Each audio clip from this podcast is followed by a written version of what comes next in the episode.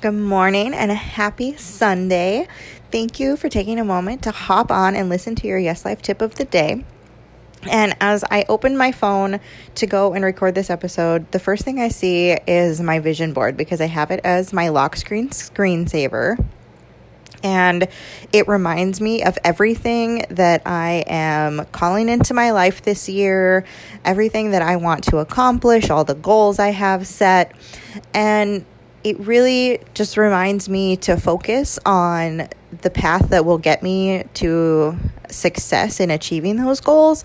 And it reminds me that it is possible because I see it every day.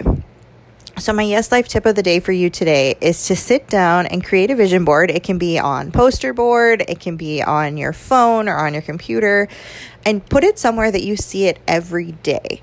So, it can be uh, if you make a poster board, you can put it on your wall. If you make it on the computer or your phone, you can save it as your screensaver or your background so that every time that you are in that space, you see it and your mind registers that this is what you are wanting your new reality to be. So sit down and really think about what you actually want, the things that are really going to make you happy the things that are going to help you start living your yes life or that is the reality of your yes life and create that vision board so that you see it at least once a day if not multiple times a day like i said mine is my lock screen screensaver so i see it every time that i look at my phone uh, and you will be amazed at how quickly the things on your vision board start coming into your life or the path to those things on your vision board start coming into your life.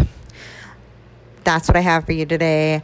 Have a wonderful Sunday. Really just relax, be in a space that feels good, and set your intentions with your vision board for this next week. And just go into Monday celebrating the beginning of your yes life. Have a great day, guys. I'll talk to you tomorrow.